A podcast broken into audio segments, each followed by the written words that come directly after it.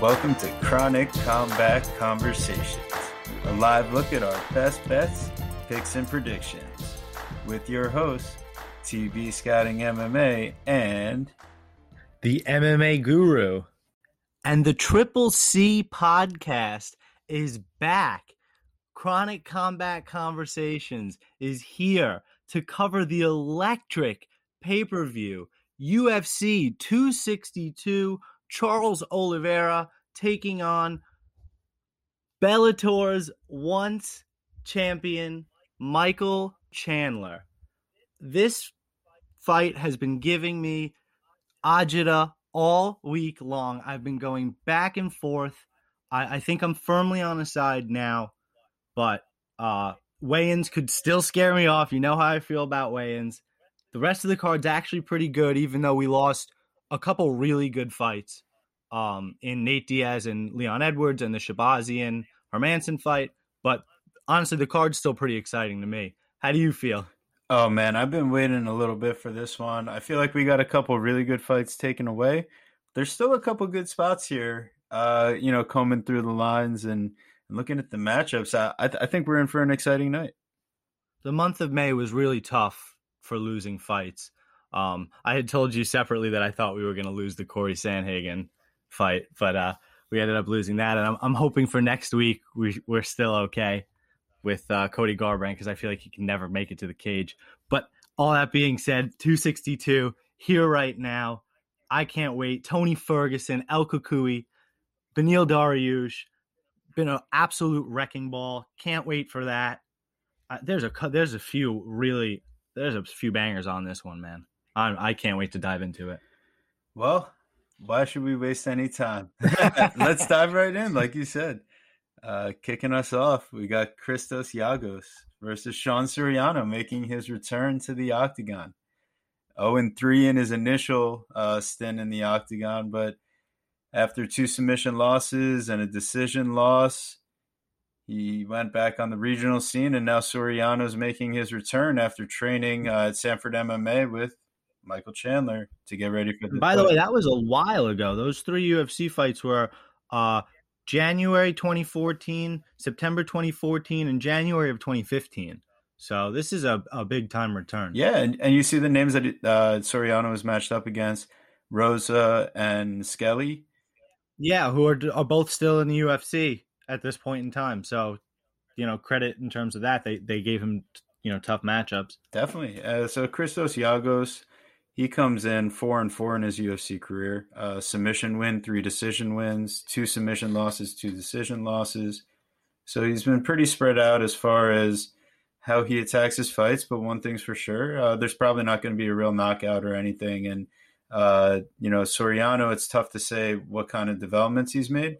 So I don't really feel comfortable really betting this fight. However, seeing Giagos sitting there as a minus 225 and Soriano as a plus 176 um, it, it's probably fair, but it's not a line that I'm going to play uh, just because of the variability and Giagos is a poor gas tank. So even if he does fight really well, uh, everything could fall apart.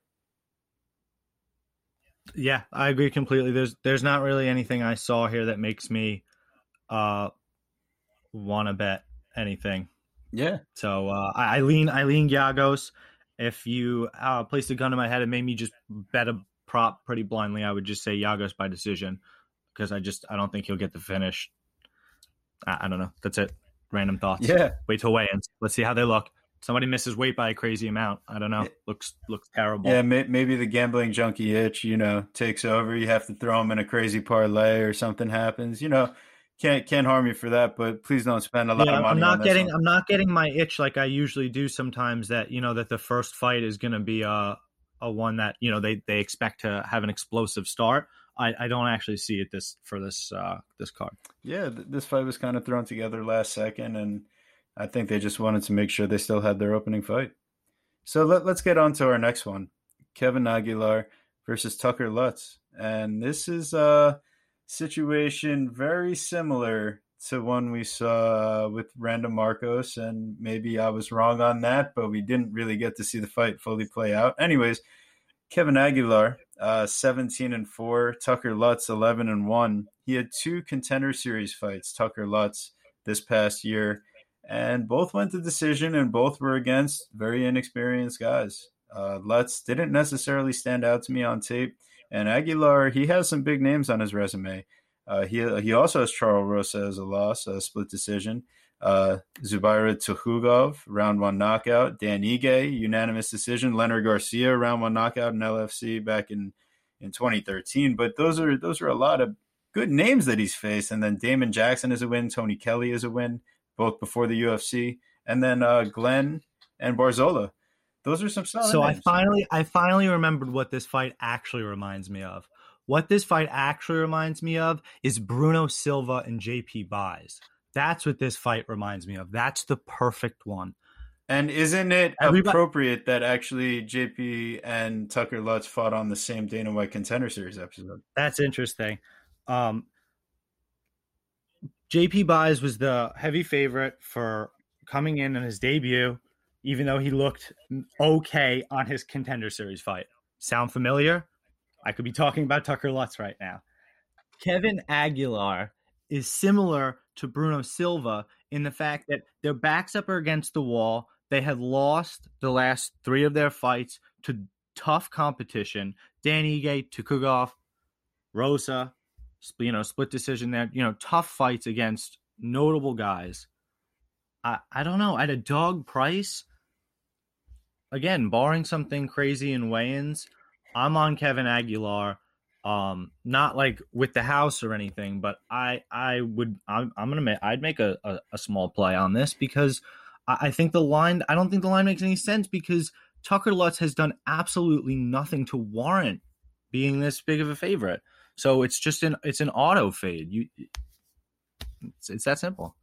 I don't I don't see I don't see a huge and maybe I could be wrong on this because I'm not the most technical guy, but some major technical hole that would uh cause some some big exposure on you know, really either side. So Yeah, I think Lutz is solid. I just don't see anything that really flashes as high level. I think he, he generally is comfortable wherever the fight takes place, but he's not beyond, you know, being manhandled a little bit or, you know, being on the back foot with his striking if his combinations don't land walking forward. Aguilar, I think Yeah. he just has a lot more experience. Uh, I definitely You agree. saw him getting. I guess he. I mean, he got knocked out in his first ever professional fight, Tucker Lutz. So that's not a great sign. And, um, you know, like we said, Aguilar's lost his last three fights, and uh, you know, losing to Tukhugov, who's not necessarily known for his knockout power by knockout, um, is tough. But you know, Tukhugov's a is a great athlete, so yeah, I don't know, stay away or it's, it's dog or pass. Yeah, it's simply uh, I will be placing a bet on Aguilar. Probably not my biggest bet of the night, but a minus 103 and Lutz at minus 122. Uh, might have to do it sooner than later, uh, especially, you know, hey, we'll see how weigh-ins go for the debutant. A hundred percent. I was about to say, like, at weigh-ins really can shift so much. I feel like that's sometimes a, a weird way to bet, but especially with lower level MMA, it's important to see. Like, if you want to bet it, play a best, play a bet. Oh my god, just cut all that. Next fight. Okay. Yeah, so I, I guess that wraps that up. Sounds like we're both on Aguilar there. Uh, so to get to our next one, uh, another fight that the line might not make too much sense. Uh, we see our second biggest line of the night here: Gina Mazany minus two hundred versus Priscilla Cachoeira plus one fifty five. Cachoeira made her debut against, you know, who else but Shevchenko coming in at I don't know who put that fight together. Jesus. Yeah, uh, I guess they were just slapping together the division at first, uh, you know, just bringing in all sorts of names. But to me, it, it doesn't really make sense that we would see Cachoeira as such a big underdog. However, recency bias Yeah. comes into play here, and you see that Ostovich, you know, really got dominated by Mazany. And Cachoeira has not really had, you know, the, the best of outings besides her you know, absolute demolition of Shauna Dobson uh, in her last fight. So, you know, now one and three in in the UFC. Uh, maybe that can spurn a little bit of momentum. Uh, Mazany will have a little bit of a reach of it, a little bit of a reach advantage, three and a half inches. But uh, Cachoeira is going to be the one that I think will put together a little bit of forward pressure and make her uncomfortable with the combinations and power. Uh, yeah, I, I, don't think that Glory MMA fixes all. Yeah, I don't know. I'm not sure. I don't think I, I fully agree, to be uh, quite honest. I Cachoeira is called the uh, zombie girl for a reason, right? Because she's gotten that nickname throughout the, the UFC she just, it's just kind of the way that she fights. She she kind of she just continues to walk forward, and uh, I don't know that she's necessarily high enough output. Um, you know the way in which that she got you know beaten by Luis Luana Carolina Carolina and Molly McCann really doesn't uh, give you much of a uh, I don't know much to much to really bank on here, and I I understand chasing a dog here. I I just think that Mazany will come in in the better shape, will have more output, you know, and, and can and can grind out Priscilla. And uh, I actually do think that uh, maybe I am playing a little too far into it, which you're you're kind of possibly rightfully fading. But I, I am gonna go lean with the the glory and James Krause actually being a a really a consistently good thing, and uh, one of the reasons why I, am on Mazany. I, I think that that that game plan really will help her here. Oh, I don't blame you for taking Mazany straight up. Uh, I guess all the reasons that I laid out were reasons why I'm not going to be betting this fight.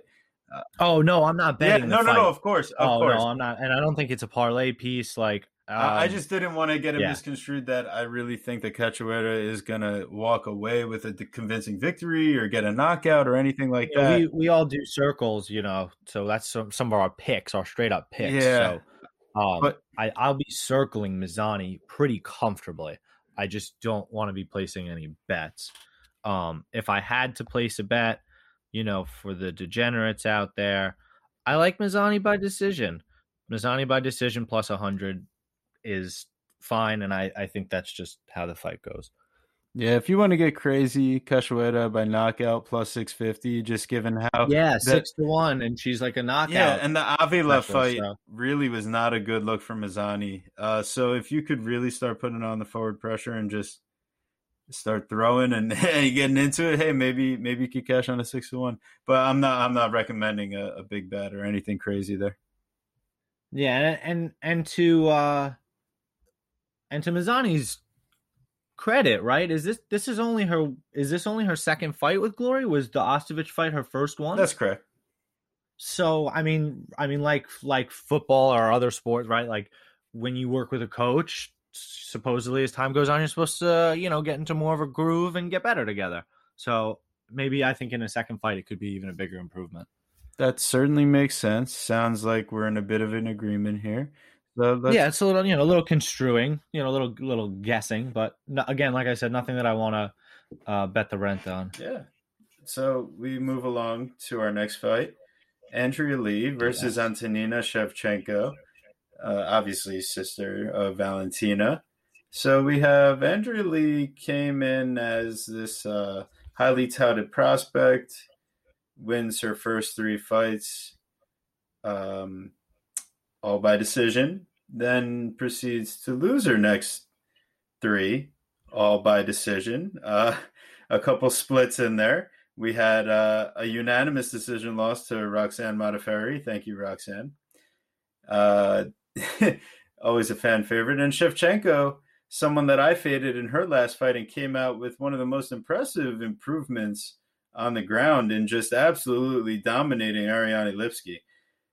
So uh, talking about improvements, uh, you know, losing so badly to Chookagian, getting controlled for a better part of, I would say, about 10 minutes in that fight. Shevchenko. So, so, so you're actually starting to touch on something that I, I want to touch on for, um, for, for my handicap of this fight.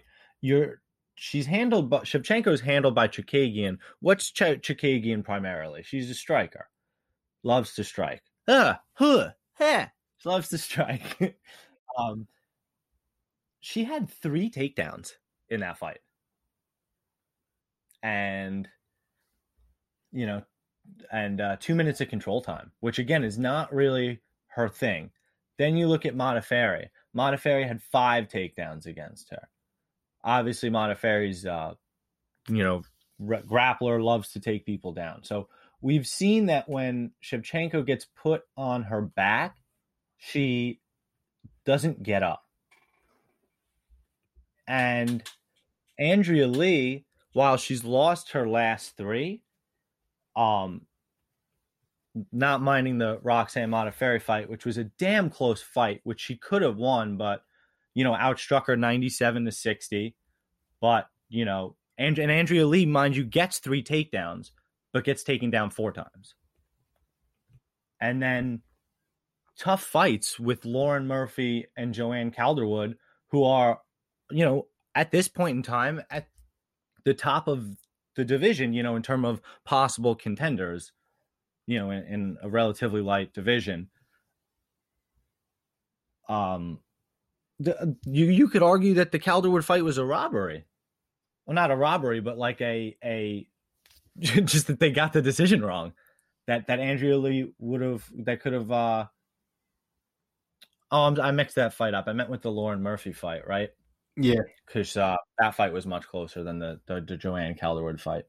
But either either way, she took the, in the Calderwood fight. She took down uh, Calderwood three times.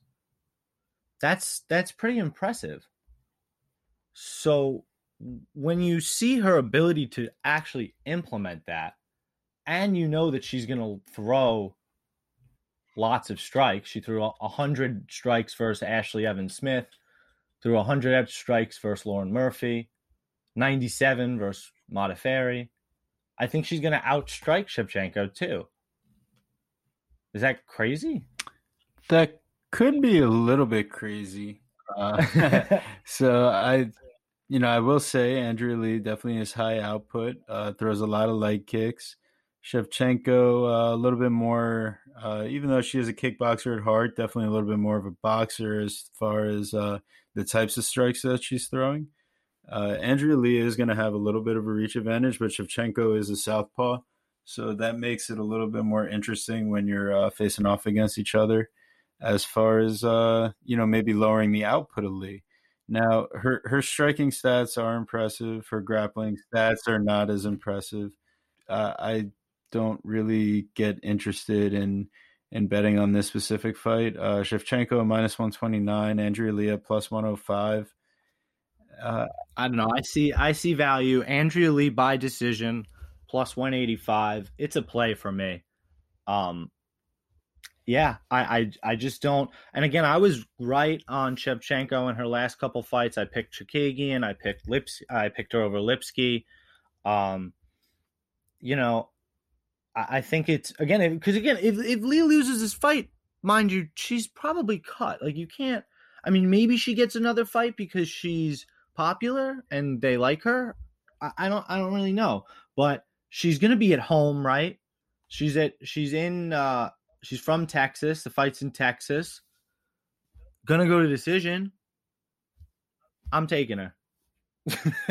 All right. So I guess uh here we are on opposite sides because I was actually going to go ahead and play Shevchenko. I just think, um, as far as who might land the more impactful strikes, uh, I see that being Shevchenko. We've, how many times have we seen that time and time again? That and by the way, Shevchenko's power really there is none. So if she's if she's landing more impactful, slightly, what is slightly more impactful when Lee could be outlanding her two to one? Right, but I think uh, both of them generally outland their opponents at about two to one based on their statistics, but but they're, Shevchenko they're the does it competition. right. Shevchenko does it with a higher accuracy, and and uh, Andrea Lee makes up for it with a much higher defense rate. Definitely a, a type of deal with the level of competition, but the striking stats are also boosted by all the leg kicks that uh, Andrea Lee throws. Uh, shout out to Numbers MMA. So to me, I, I think uh, Shevchenko uh, she showed enough of an upgrade in her grappling that I feel comfortable that this should take place on her, the feet. Where? When against Lipski? Yeah, I thought I thought she showed enough of it to be able to dominate a fight that ultimately she should. Uh, I don't think that Lee's going to be able to come in and just purely dominate her, and Uh, I to me, I, I just don't feel comfortable. I don't think it's going to be. Dom- I, nobody said dominate, bro. Yeah. Nobody said dominate. I think this is going to be uh close, possibly another split decision. But I, I think that Andrea Lee, because again, I don't think Shevchenko is going to land more impactful shots because she doesn't have power like that. And if the fight has any chance to go to the ground at all, which fights do, Lee has a significant advantage there. Like because Shevchenko's shown nothing unless she's on top, which she she hasn't shown any ability to get takedowns where Andrea Lee has. So that's a huge problem. Especially when Lee actually has a decent takedown defense. So when when that when like that shit comes up, it's like it's really it gets really hard and and and for me it's like had a dog price Andrea Lee because like it should, probably should be even money like a lot of these fights are but it's not. She's a slight underdog, and I think it's I think it's mistaken. Hey, uh, I appreciate you taking the shot here. Uh, the way that you said shit, it- I don't feel I don't feel confident about much, and I and I'm not even showing that this is my most confident play or, or anything. But I don't I don't know. I see I don't know. I think I see. I, I've heard some other people say this stuff too, but I I think I see a mismatch. yes, uh, I think uh, it's possible, like you said, a sketchy split decision, and that just turns me off to wanting to put any money on it. A hundred percent. So, if anything, I would I'd rather be like, oh, I told you so, and like, but didn't actually bet any money because it's going to be too sketchy. so, I hopefully I stay away.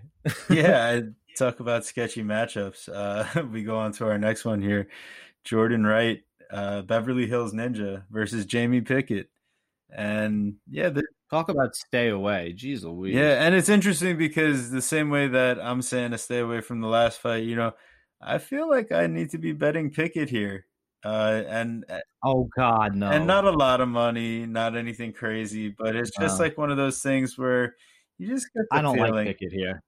I don't know. I don't. I don't. I mean, I get it because like after you lose your uh debut, or not your debut, your uh yeah, after because after you lose your debut, you no, I don't know. Cut all that. What were you saying? I'm fucking crazy. Yeah, so the reason Pickett stands out to me, I think uh, he's got an edge in the grappling department. Uh, should he take this fight down? I also think that Pickett, uh, you know, with his three inch reach advantage and four inch leg reach advantage, uh, he should be able to to use a little bit of his distance management to make something happen. Uh, he was decently outsized as far as bulk goes against Nchukwi.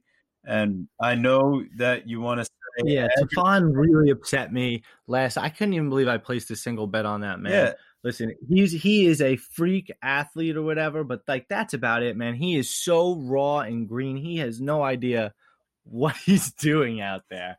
Uh, more than me, but like I- I just I can't even believe yeah. that. So but uh, so when you see that it, and and when you know that Jamie Pickett is low output, it's really tough because you need him to land the knockout blow, right? Because Jordan Wright has maybe the sketchy chin after he got knocked out by Buckley, but if he's not throwing, then he's not knocking anybody out.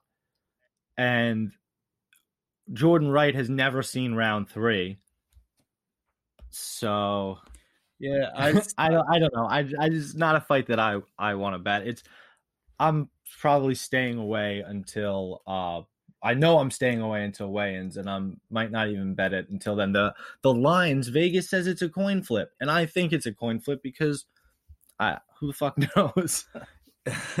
yeah, I just think uh, Jordan Wright's uh, record and background was extremely sketchy. We've seen Pickett face a couple guys that, you know, are respectable. Uh, Charles Byrd, you know, he's he's a guy that trains out of Fortis. I mean, You got Punahole Punahele Soriano. training out of Extreme Couture. You have Jonathan Patti, also a guy that got a Dana White's Contender Series invite. And Stefan Nchukwi, I know we could bash him and say we are upset about his performance. He faced Park. Park was a, a much more experienced opponent than we give him credit for.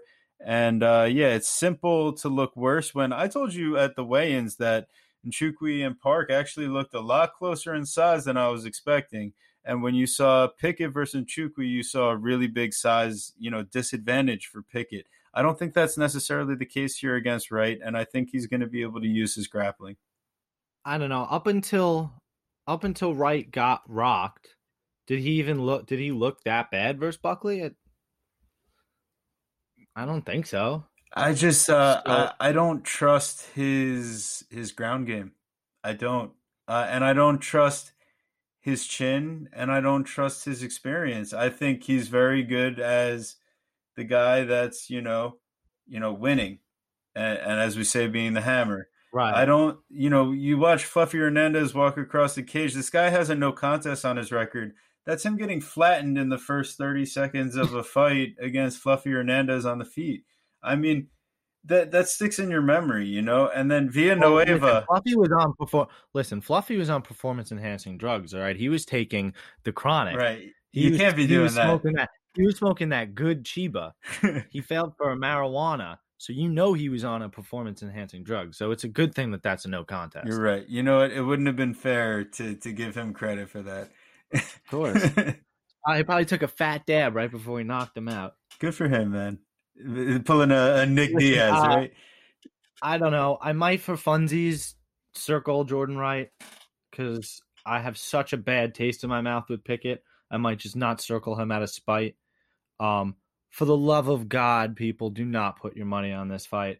I mean, if your great great grandma just died and you didn't really like her and you just got a huge trust fund settlement and you got some money to blow, I mean, go nuts. But like, don't save your money. Hey, just just a little baby bet. And listen, uh, if there was anything that I really wanted to, because I'm minus one eighteen, uh, you know, definitely. And I'm sorry to hear about your great great grandmother, by the way. Jamie Pickett by decision plus four hundred. You know, you want to talk about fading the narrative. We say Jordan Wright doesn't get out of blah blah blah blah blah. You know, Pickett, uh, I think he can use this wrestling, and and if not that, uh, Pickett by submission plus twelve hundred you know you love me a good greasy submission prop. So a brown belt versus a blue belt. Oh, it could get interesting if he gets a takedown, you know. Uh, so may, maybe join me on the degenerate side on this fight. I feel like I see a little something. If you're sponsoring it, you know I'll join you anyway. Always looking for something. But uh on to our next fight here. We got we got Groovy, Lando Vannata versus Mike Grundy. So yeah, I think he's. I think this is possibly, and I say this as as as he gets knocked out in ten seconds. I think this is one of the safer fights of the evening. Um, I do expect Grundy to rinse and repeat, take him down, dominate over the course of fifteen. Hmm.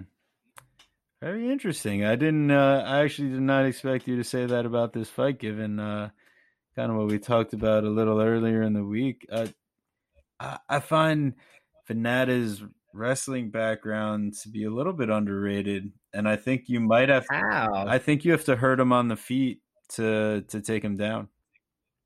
Uh, I mean, so I mean, you don't think that Grundy can hurt him at all? I mean, he's had he knocked out Narimani, which was a close, which is tough fight. So I mean, he's not like you have to be a knockout artist, but when you look at when you look at Vannata, he's take he was taken down by Marc Diakiese and Bobby Green. Are those guys uh, wrestlers or are they strikers?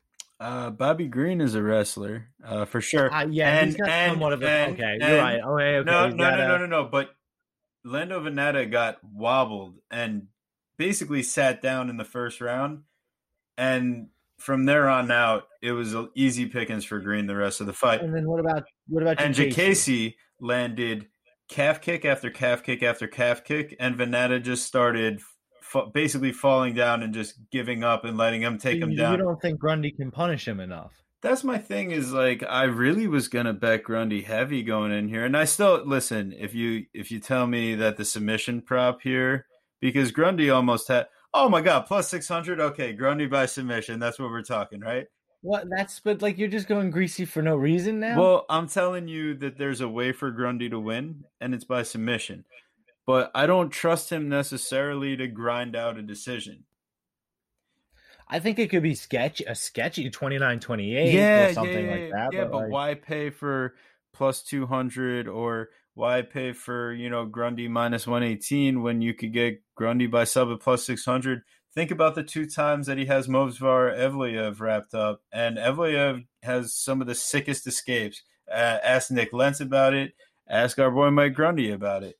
Uh, right, and that's and that's what I'm saying. Like he looked good against Evloev. It's hard to. Well, he landed 20 strikes to the 79 of Evloev, but he landed six takedowns, obvi- and that is Yeah. crazy. So if he does land the takedowns, what's he looking for? That front choke. Yeah, That that's my thought. So if I was going to bet this fight, which ultimately I was going to pull out on the money line idea of it, why not double chance? Why not go double chance? Uh, uh, Mike Grundy submission or points plus one twenty. So, um, I don't hate that either because it's you're taking a a favorite, you know, minus one thirty, and you're converting it to plus money. But that, but like he could get a knockout, so I don't know that I love that. I, the money line is is okay to me. yeah, yeah. I, listen, if you really feel great about the side, go for that. If you feel like Or you, want to can go, for a, a crazy 95. a crazy prop with me at plus 600 for a submission, you know you got to find one of those fun submission props on the card. I I think that this is a very live spot for a submission, and I just I'm not sure. Vannata may only be 29, but he just seems a lot older in fight years, and he his cardio kind of seems to, you know, fade as well. So, not somebody that I would feel comfortable uh, backing at this point. He's got to show me something, and I and again, I think that Grundy showed some, like you said, showed some good stuff for us, Evloev. Total agreement on that. So I I'm going with Grundy as far as who my pick is for the fight. If you want to know what my play is for the fight, I'm going to plus 600 for submission. And and it sounds like you are looking at the decision or possibly just going with the money line. Yeah, or I'm pro- I'm definitely following you for some sort of sprinkle because if you're celebrating, we got to celebrate that together. That's But- right. Got to get that JMO pumping. Got to get that chronic pumping. Oh, easy, easy. All right. So does that bring us to the what is this? The featured prelim? This- Feature prelim. It better be. They're they're dissing my boy here. Yeah, well, Well- I think they're taking a little bit of the pressure off because Jacare hope so. Souza. Oh man, I think we saw his soul leave his body as Kevin Holland was raining down Mortal Kombat type finishing blows on him in his last fight. Jacare Yeah, Souza brutal. coming in against Andre Muniz. This is going to be a very entertaining fight, if if I had to say. Uh, Muniz is coming in with a bit of a reach advantage, six inches. He is the southpaw. Uh, Souza is the same height, so it is interesting he's giving up so much reach. But I do think what he gives up in reach, he makes up for in power, uh, strength, and experience. And uh, yeah, this could be uh, a vet lesson. Uh, it's hard to disagree with anything you said. I love Jacare. I I uh, I kind of have a, a little bit of a bias. He's one of my all time favorites. Um, the way he finished Chris Weidman, um, just uh, will always hold a place in my heart. you know, Jacare should be s- still better everywhere. You know, you would hope he, sh- you know, He's never lost by submission, so I, I don't think he really has to worry about in this fight. That that's the one thing that's that is wonderful is that Muniz, Mu- Muniz's best chance is gonna be by submission, and you're not gonna submit Jacare. He's got no real knockout power. He's got one knockout on his record, literally just one. So that's pretty good in for Jacare's sake.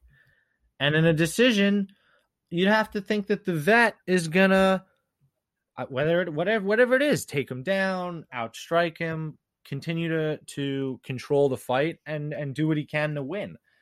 Um, you do wonder what Jacare is fighting for, right? Because it's certainly not, you know, uh, an what is that? The Alistair Overeem one more run.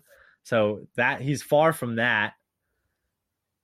So he's just fighting for paychecks, headlining prelims, finishing out his contract, wants to get a win and retire. I'm not sure what his plan is.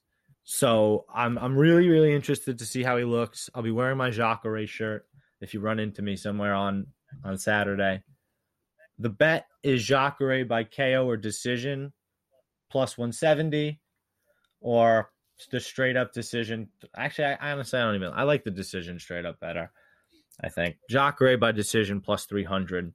I don't know that he's going to knock out Muniz. Maybe I'm just a little would be a little too uh happy for that. like too uh just too too much of a fan. well, what normally happens when you get two high level grapplers? It it plays out on the feet. That's fair. And uh Jacare, we saw him knock out plenty of people. He has four knockouts, four submissions, one decision. I don't think a submission happens in this fight unless someone gets hurt. So we look at the the knockouts on Jacare Souza's record. He has Weidman, he has Brunson twice, and uh Okami with a round one knockout. But I'm sure you know he had plenty more back in his uh, his Strikeforce days. Uh, he does have well, I guess one more. He has 17 submissions, five knockouts in his career, four decisions.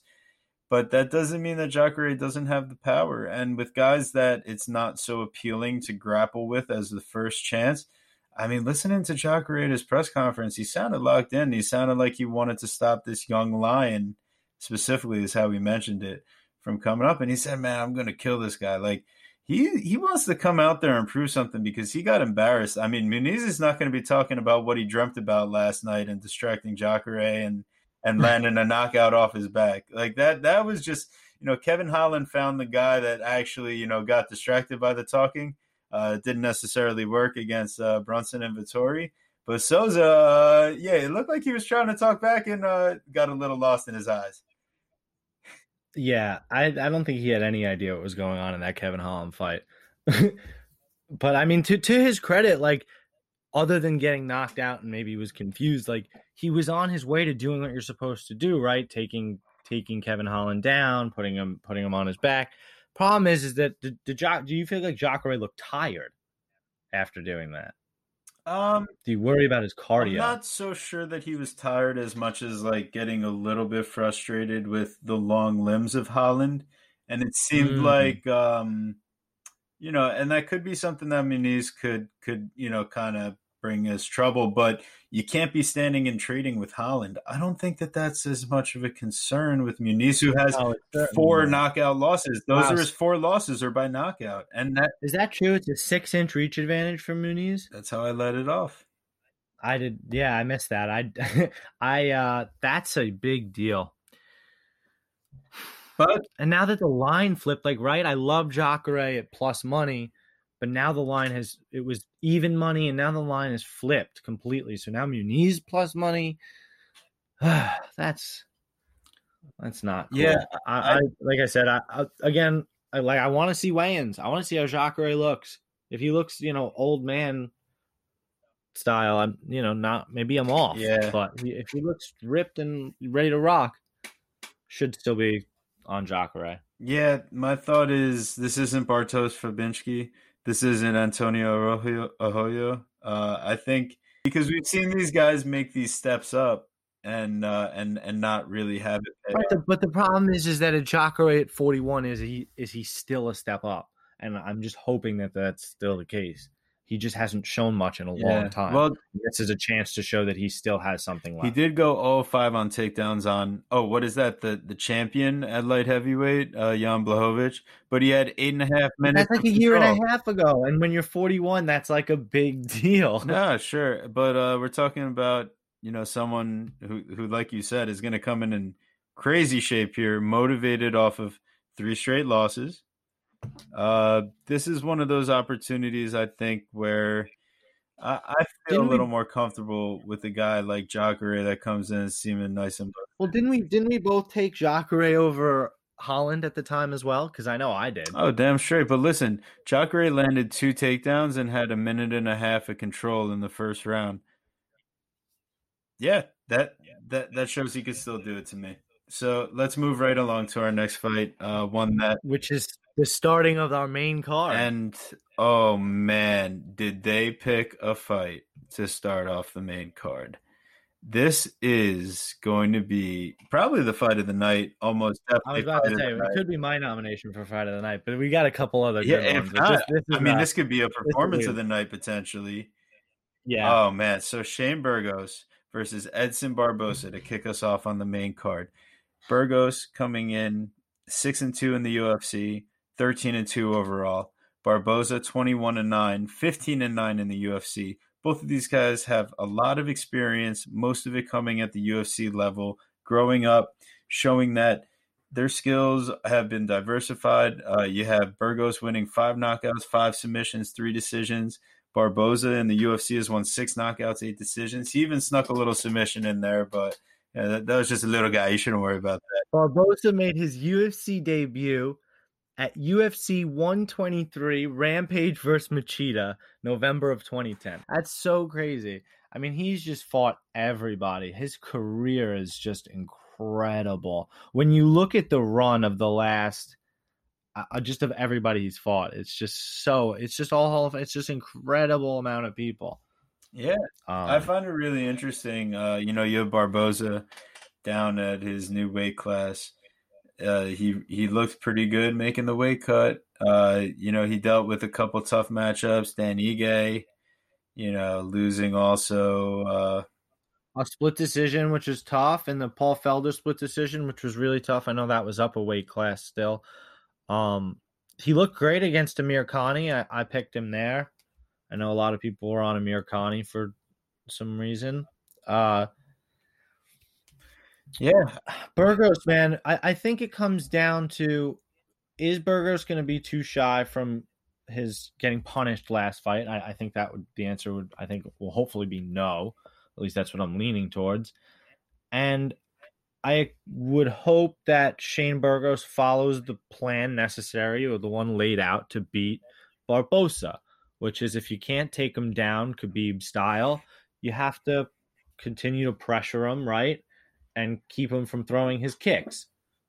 And if you're going to be the one to pressure uh, Barboza, then you better have a high output.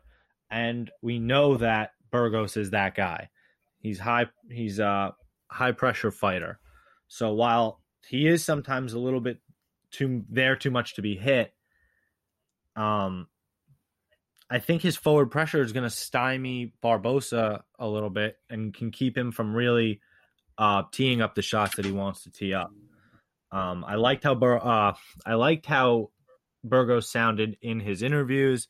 Um, this is the fight he's been dying for. He knows that this is a huge opportunity. Um, he was upset that the last fight against Josh Emmett wasn't was not in front of a crowd. So he's really happy that this fight is in, in front of a crowd.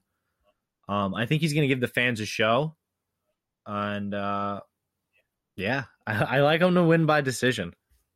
Yeah, uh, Burgos is so exciting, but what keeps me from running to bet him is the fact that he has this incredible chin, but he refuses to protect it and instead uh, deflects punches with his chin, which is to say he Yeah, gets hit a he, fuck he ton. does eat a lot of face punches. Um, it it's not attractive watching him fight against guys that know how to strike and counter. I'm not sure that Barboza is necessarily that guy, but I do think that uh, you know he can hurt you at any moment, and you know for that risk, I'm not going to be playing this fight uh, because ideally you're taking Burgos here. You got you got uh, you know doubling up the output.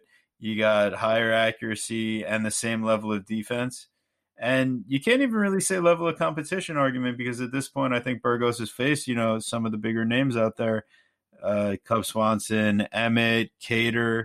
You know, he has self- suffered a couple tough losses, but maybe this is the one where he can finally turn the corner and, and get a big win against a big name. Yeah. So if you have uh, points bet, there's a request a bet feature, and I requested a bet specifically. I posted it on Twitter earlier. Shane Burgos and over one and a half. They gave that to me at plus 100. I'm going to play it. And uh, I like it. I don't think I'm going to play it super heavy or anything because, uh, like t- uh, TB is touching on perfectly, it is it can be a sketchy fight, and uh, Barboza could give him a, a vet lesson. I just uh, I think that Burgos is going to implement his game plan better. And, uh, you know, I think it'll be more Amirkhani level fighters for Barboza here on out. Because I, think that Burgos is a fair step up from Amirkhani. Yes, uh, I definitely think that we're going to see much more danger on the feet, and I don't think this fight's going to the mat. However, Barboza does have a little bit of a background that he could try to lean on if he doesn't feel as comfortable on the feet. You know, he did start with Ricardo Almeida BJJ in Jersey, and he did end up moving down to American Top Team. So if you don't think that they didn't try to add a little bit more offensive grappling – you know, he does have his brown belt. Um, you know, he did have a couple submission attempts on Amirkhani, but yeah, ultimately it's best to just not bet this fight if if you don't feel great on either side. And and I don't. Uh, but the Burgos and over, I, I do think that if there was the most likely thing to happen and they're giving you at plus 100, uh, I don't blame you for taking that.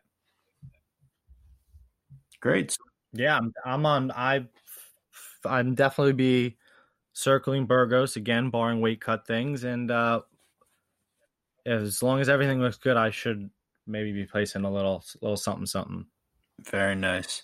So we have another crossroads fight here. Very small. we got uh Katlyn Chookagian versus Viviane Araujo, And man, this this could really be uh, a changing of the guard as far as the top contenders go at 125, or this could be, you know, the gatekeeper, uh, making sure that no new contenders can go up and face the champion. Chookagian eight and four in the UFC. All eight of her wins have come by decision. So I don't see a finish happening on her end. Uh, and her by decision is minus 106. So that's definitely baked into the line because if you think Chookagian wins this fight 50% of the time, then hell yeah, it's 50% that you're getting on the betting line. So that, that makes sense to me as far as that goes. However, Araujo, you know, a lower level of competition that she's faced, but both both of these women have losses to Jessica Eye. And I thought it was interesting to watch those fights. And Jessica Eye missed a weight by a lot in the Araujo fight. So you have Jessica Eye coming in six pounds overweight. I guess technically five with the one pound allowance at 131, and Araujo at 126. So yeah, the grappling attack didn't really work as as it should have. Uh, and Araujo, not someone that's had a lot of control time in her career for all of her takedown offense, but her takedown mm. defense is great. So I don't think that Chookagian can go the route where she dominated Antonina Shevchenko, like we spoke of. I I don't know. I feel like that fights. I feel like her takedown defense could be a little bloated from the Roxanne fight, where yeah, she stuffed all five of Roxanne's takedowns, which we know Roxanne's a good takedown artist, but I, I there's just something that sketches me out about that, knowing that Roxanne was taking a lot of fights, and then right after that fight, she had knee surgery. I don't think that Roxanne was super healthy with going into that fight.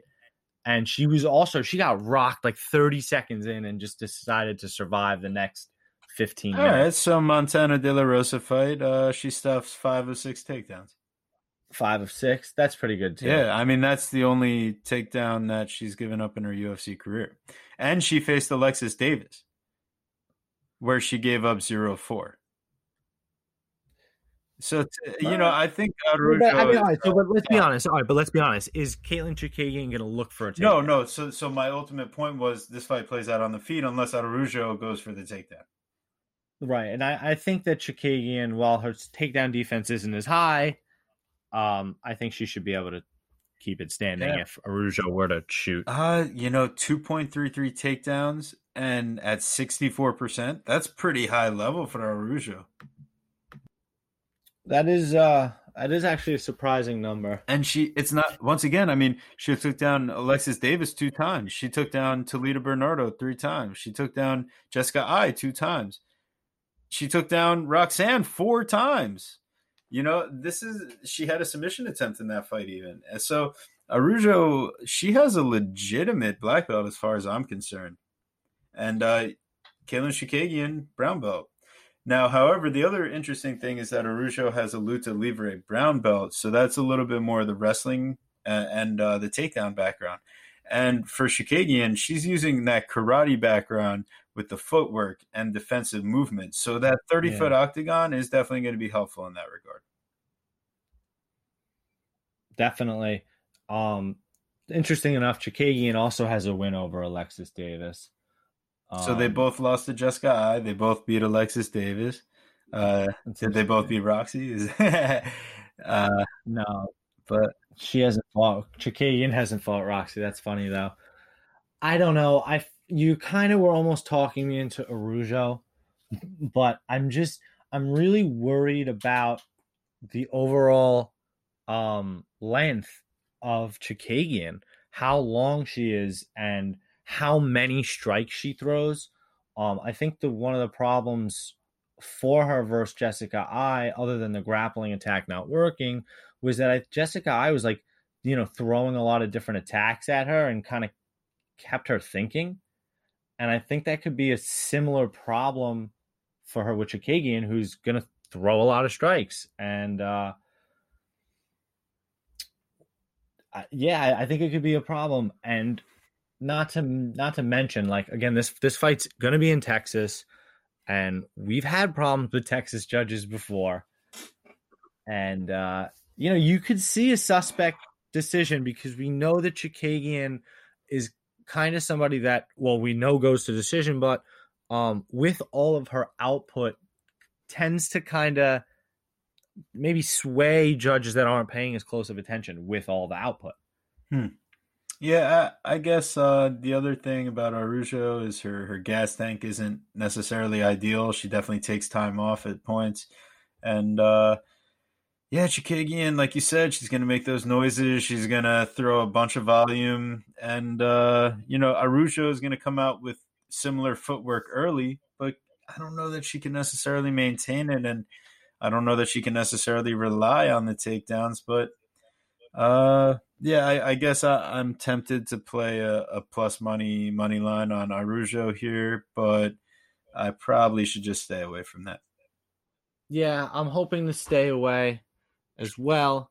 Um, but I think I once again might be different from you. I think I might be cir- circling Chookagian. And uh, if I had to pick something, I guess I would play Chookagian by decision plus 100. All right. Three more fights, man. Yeah, so uh, we move right along. We have a late edition, uh, up a weight class for both for both guys. Uh, Matt Schnell versus Rogerio Bontorin uh, should be one hell of an exciting fight for however long it lasts. Uh, this one, you know, Schnell, 15 and 5, Bontorin 16 and 3. So it's not like we're talking about guys that don't have a lot of experience. Schnell 5 and 3 in the UFC, Bontorin 2 and 2 in the UFC. Uh, you know, we've seen both of them get finished. We've seen both of them win by decision. We've seen both of them win by finish. So uh, there's plenty up in the air here. Uh, Schnell does have a karate black belt. Uh, he has a jiu-jitsu purple belt, but I do think his scrambling ability and overall grappling is underrated as far as the ranking goes. I, I mean, you were telling me that you were watching Pantoja versus Schnell, and Pantoja, you know, gets guard pulled on him by Schnell, which is very interesting given Pantoja's level as a grappler. And then Pantoja is the one that lets him up. Yeah, well, he uh he yeah he kind of hurts him with well he was kind of hurting him on the feet, so he, he told him to come back. Oh, all right, well more well because like he was kind of he was more of like uh he was gonna get the takedown, so he kind of went with it and pulled guard. All right, but I think it just shows Schnell's level of comfort. Schnell does as, a, he's his bread and butter. I think is more of his boxing, yes, which he does still have a like what you're saying though an underrated jujitsu game, which is is exactly what you're saying. So I, I agree in that respect. So I don't think that Bontorin um, will have that uh, you know spade in his back pocket to rely on like he did, like he tried to against Kai Kara-France. And how about that gas tank? Suspect. Suspect is fun. I mean, that's why I mean, he got knocked him, out. Watched him completely gas in, against Kai Kara-France after four four minutes or so, and and that was that's all she wrote. Yeah. He got knocked the F out, folded up like a damn lawn chair, trying to talk about how he didn't get knocked out. Man, you were you Face you plant. folded up your origami. Face plant. it was Crazy. So Crazy. Has like some level of stand up as far as like those high level grapplers that aren't afraid of being taken down. They're very aggressive and uh, and they can swing and you know he's definitely comfortable in that aspect. But I don't think he's a high enough level guy to close the three inch reach you know gap and and the three inch height gap to to really cover the distance against a, a karate black belt. Um, who who does have you know some pretty decent movement and the boxing has been improving defensively as long as mentally you know uh, Schnell tries to stay within himself. The times where he's really come out and gotten into brawls, oh man, this guy's gotten knocked out in the first round. and Jonathan Martinez, uh, one of Schnell's wins was a DQ where Martinez threw an illegal knee and knocked him out. So that part's concerning, but I think Bontorin's path to victory is his high level of grappling but I think Schnell can negate a lot of that, especially in a larger cage and especially with Yeah, the gas I tank. So I'll be playing Schnell straight up. That's I agree, play. and I think it's interesting that they're both up a weight class. I think it helps both of them, but I think more than anything, I think it might help Schnell more. Schnell's like so ripped, so to let him fill out a little bit, Yeah, he's had weight cut issues in the past, right? yeah. So I think that this will be a a, a big big help for him here. So uh if only there were other parlay pieces to parlay him to, because I think Schnell might be parlayable. Uh, it's it's possible, but There's just I nothing mean, else. I don't just. I really am not sure that there's anything else parlayable on the card. I think the card is so close. I think it's crazy. I mean, what did we see last week? Was it five of nine or six of nine fights were fucking underdog winners? Like it was nuts. So I think there's. I think this this card is ripe for some more underdog winners, and uh it's it's a tough card to bet that you see that with the lines being super close in literally all the fights. But I do like Schnell. It's his second fight with Fortis. So uh he was slated to fight Alex Perez as well. So, you know, he was getting ready for, you know, a huge step up in competition here and gets uh maybe a little bit lower one in Bontorin with an advantageous weight thing. And like we've said with the with the camps, maybe extra time at the camp continues to uh get that get that chemistry working. Yeah, even up a weight class, Schnell, given his issues in the past and on short notice, I really want to make sure that he comes in and looks okay on the scale because that's been an I issue. agree. So hold off until you see that. But Schnell for me is probably um, right along with Jacare going to be my my biggest. Honestly, choice. this this card is so exciting. This is not one of there's just not as many spots to bet. This is not my favorite card to gamble on. Mm, Like I've had some cards that I thought were possibly really boring that were really the best spots for gambling, like multiple spots through and through. I'm not sure that this card is like stacked with amazing spots. right. Well, you want to talk about an exciting fight? Let's get And to a tough spot to yeah co-main event: Tony Ferguson versus Beneil Dariush. This one should be a fucking banger. uh, it- I was just watching the press conference before we hopped on, and the back and forth between these guys. Tony's insane.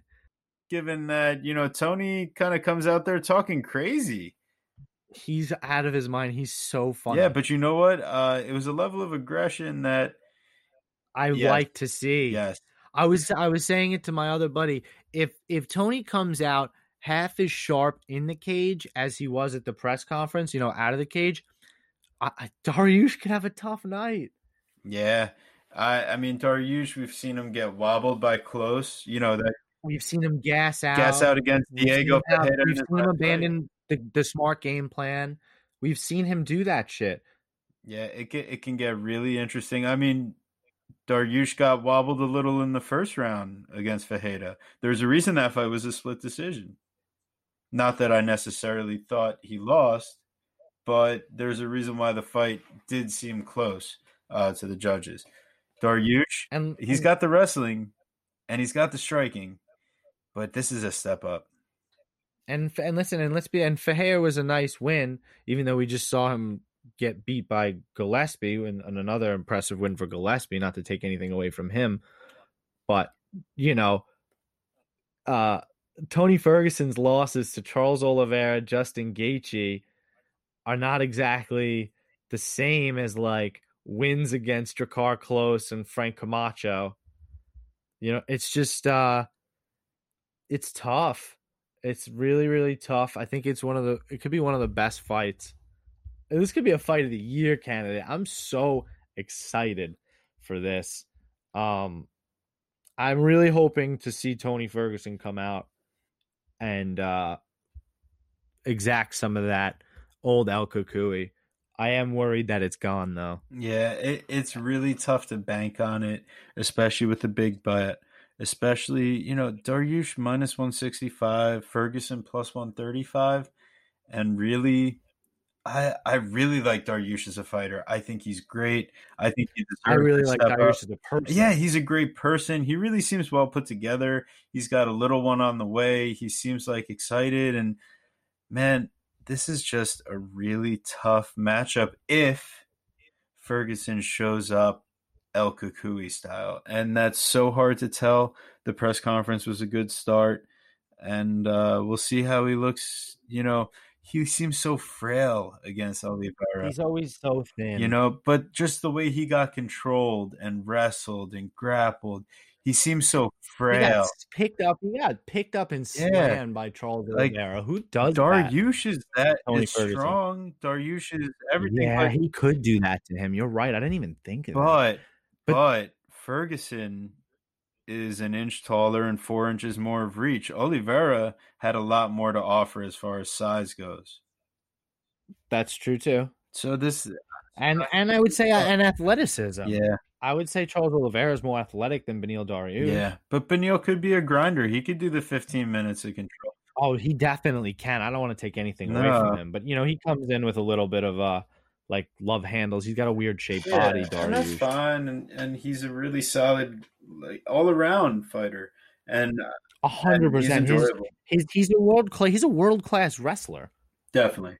So It, it gives me pause on betting this fight, but if you had to ask me and you really want to take something, um, I've seen Dariush gas out late, and Tony Ferguson.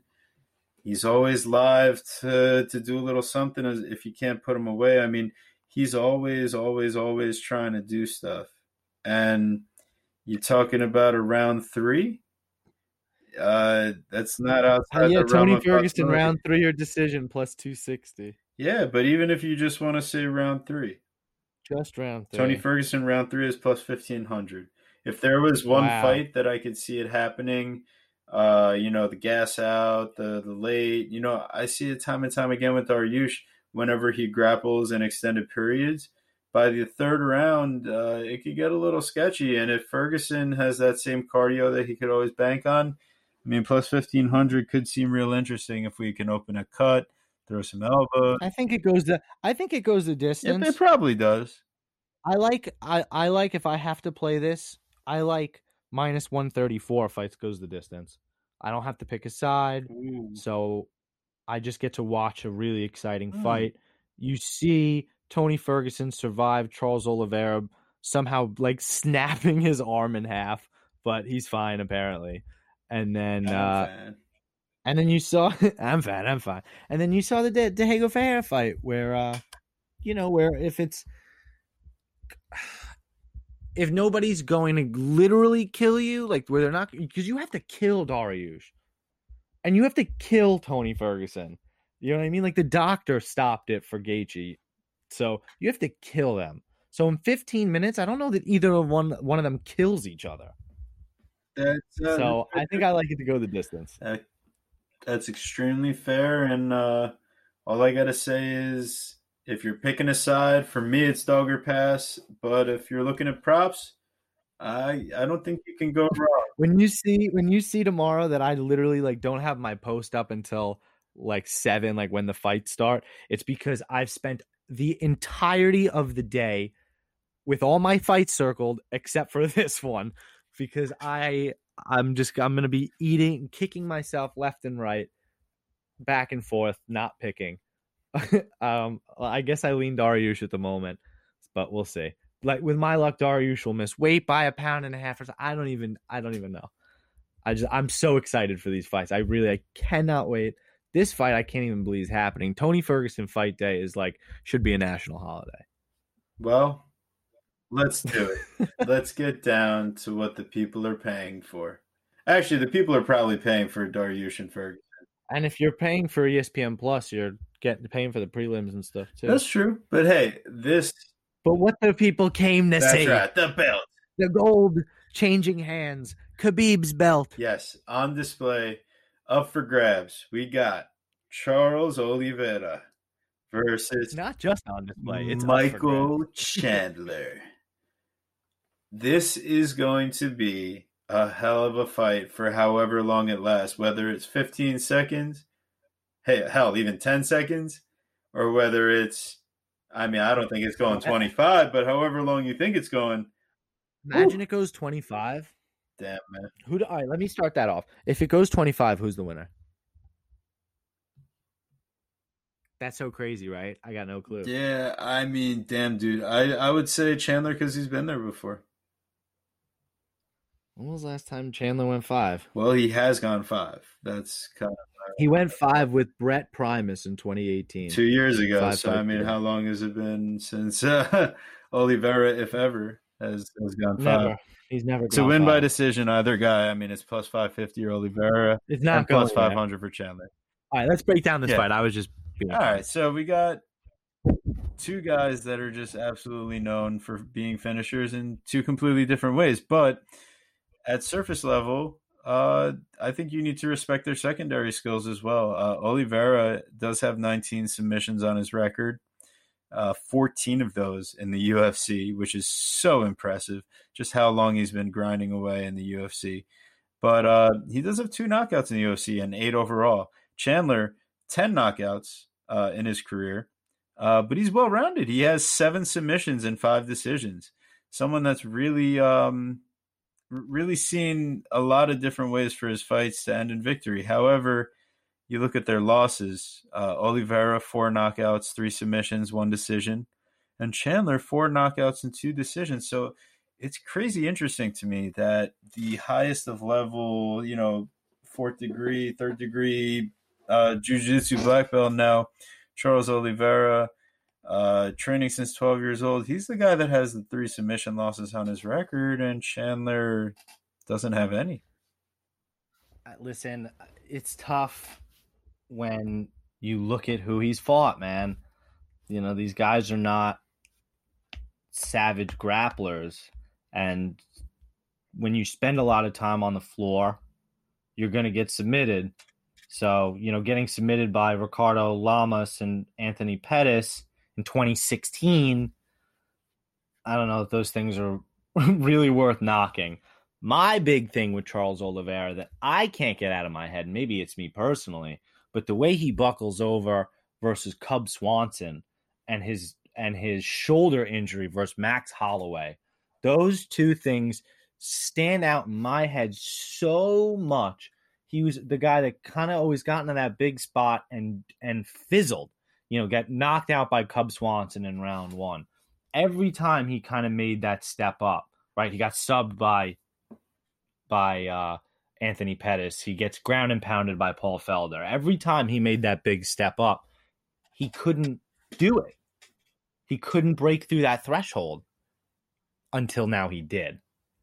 Until he beat Kevin Lee. Until he beat Tony Ferguson.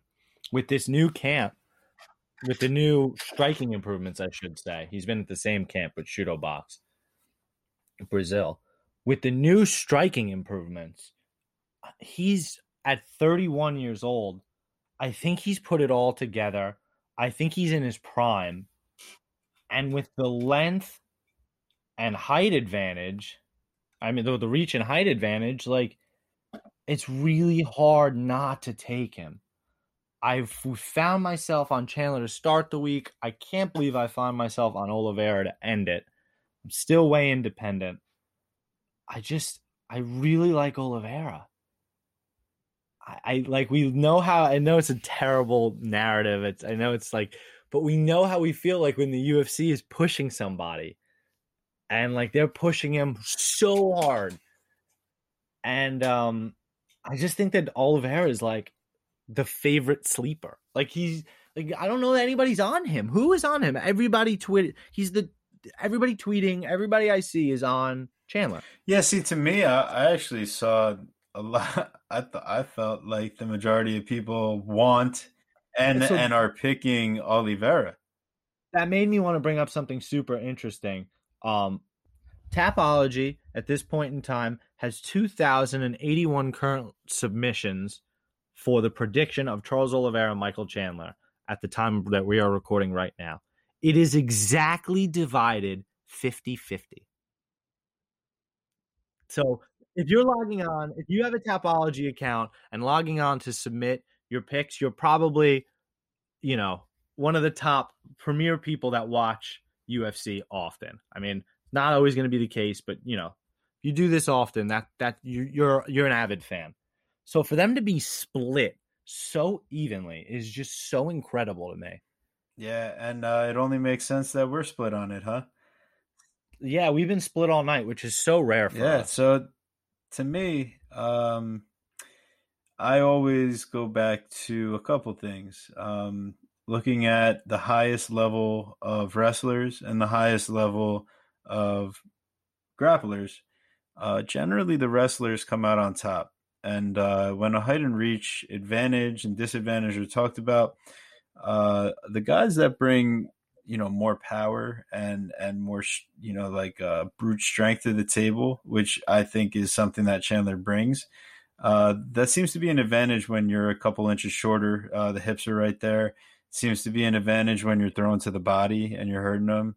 And you know, again, uh, I think as far as aggression and people that I've seen uh, with a consistent game plan uh, when they get in the cage, I think Chandler is going to be the one on the front foot. I think Chandler is going to be the one dictating the striking pace. And I think Chandler is not going to have to worry about getting taken down or the grappling exchanges. Here's my question: For how long?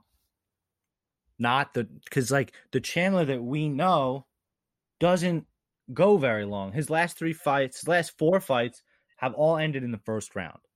The fourth of which ended by him getting knocked out in four minutes. By the way, by the current double champ Patricio Pitbull. Yeah. So uh, the problem with Chandler, uh, he how long can he go? I don't. I really don't. He's shown that throughout his career that he doesn't have like the Kamaru Usman fourth and fifth round, you know, turn on the Jets type. You know, Max Holloway put out more output than you ever had in either the rounds before it type. He's not that guy. And I'm not sure that Oliveira is yet either, but at 31 and went the distance with Tony Ferguson and went three rounds with Kevin Lee.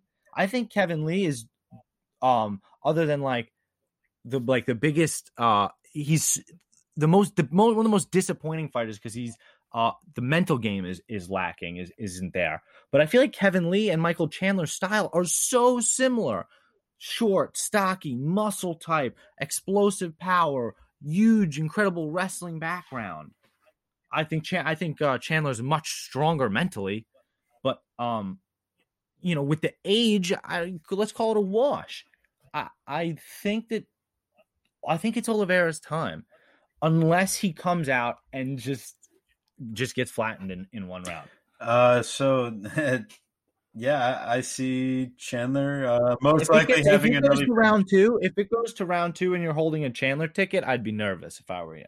No, I mean, listen, I feel comfortable any of the first three rounds that Chandler can set his pace. That's crazy. That's so crazy. What? Just because knockouts have happened the last four times, a He guy, doesn't get guy- because he doesn't get has- these late round guy that has knockouts. five Tyler, because- and two Tyler, decision losses his career, he doesn't.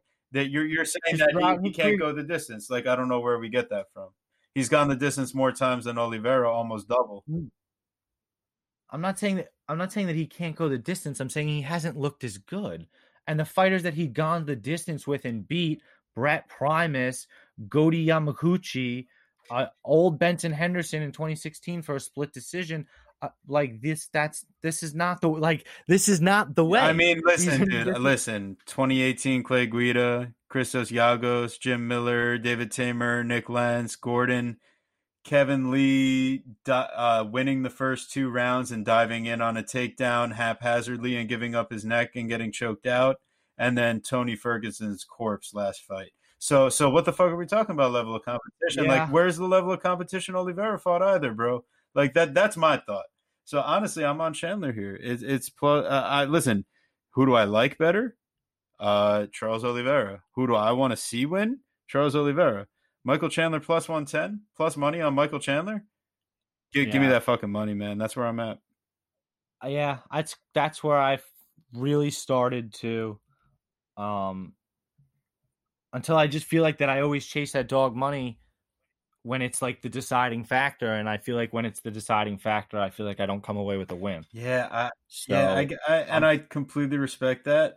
so that's what I'm saying. Like I'm respect kind of fighting the feeling in my gut that I had all week that Michael Chandler is just like this is his destiny to be the you know the first one to have a Bellator championship and a UFC championship, or is it the second?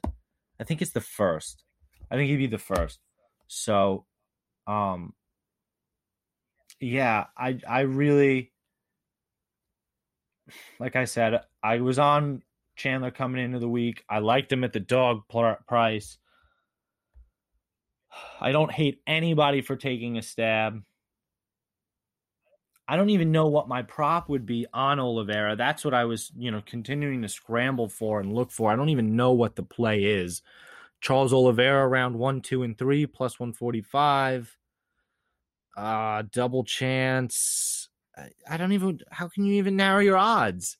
I guess you could do just by finish. Charles Oliveira, KO or submission plus one hundred five. Yeah, it's so crazy. So there's definitely more value on uh on Chandler. So I don't hate anybody taking a play there.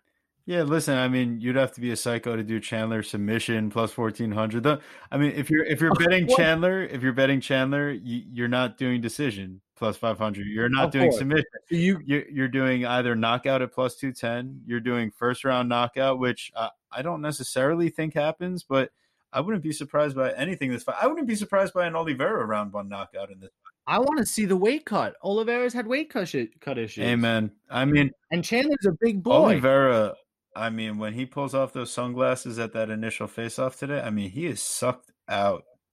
He always I know, is. but like with a big hitter like that, I mean, this this is a big hitter. This is a guy training at Sanford and really working on his technique and and we're really starting to see it pay off as far as his body head combos and about. Chandler by knockout in round two plus eleven hundred? That's crazy. That's the type of value we're looking for. Sometimes things don't play out as quickly in a five round fight, but to play overs on anything else, I don't know. But round two plus 1100, if you're not feeling so comfortable, but you want to take a little stab, there you go. If if you're feeling like you want to take a slightly bigger stab but not go all the way, Chandler knockout plus 210. And if you're feeling like you want to join me all the way, we're, we're, we're going money line uh, plus 110. But Yeah, super crazy fight. Something that I'm going to continue to do research on as as we approach even closer to fight day. Uh yeah, I'm I feel free to see me change my pick, but for the moment, Charles Oliveira is your new Brazilian lightweight champion. Man, I can't wait to see it happen. I can't wait. That fight's inc- so incredible. I really cannot wait. It- I've said that like eight times tonight, but I, I know we were kind of disappointed that this is the fight that we're getting as the championship, but the more that we've looked I'm into, not. I, Well, I some mean, people don't. initially, you know, you're like, oh, Poirier should be getting the chance. Like, oh, what if they did it Yeah, well, no, McGregor? no, but I like, didn't say that. That No, wasn't that no, no, wasn't no, me. I, am talking about the gen, Other gen people. pop. You know, like Oh, yeah, 100%. listen, initially- until they found out that until they found out that Poirier got offered the shot and he chose the money fight. instead. exactly. And then you look further into the matchup, you see how exciting it could be. Man, I, I really am looking forward. to I, it. I what I'm most interested in, which is probably a weird thing to say, I'm really interested to see where Gaethje falls into all of this equation. He's found himself the odd man out, And imagine if Ferguson wins and he throws himself back into the mix. Mm, What like what would happen? It'd be so crazy. definitely. Give maybe you give Gaethje the loser of this fight or something, and then you give I don't even know. Yeah. But uh yeah, so I mean just to go over the plays uh one last time. I know we talked about a lot here and if you made it this far, uh we want to leave you with something good.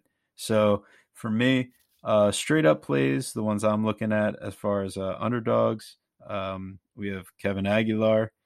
Uh in addition, as far as underdogs go, uh also going to be taking Michael Chandler in the main event.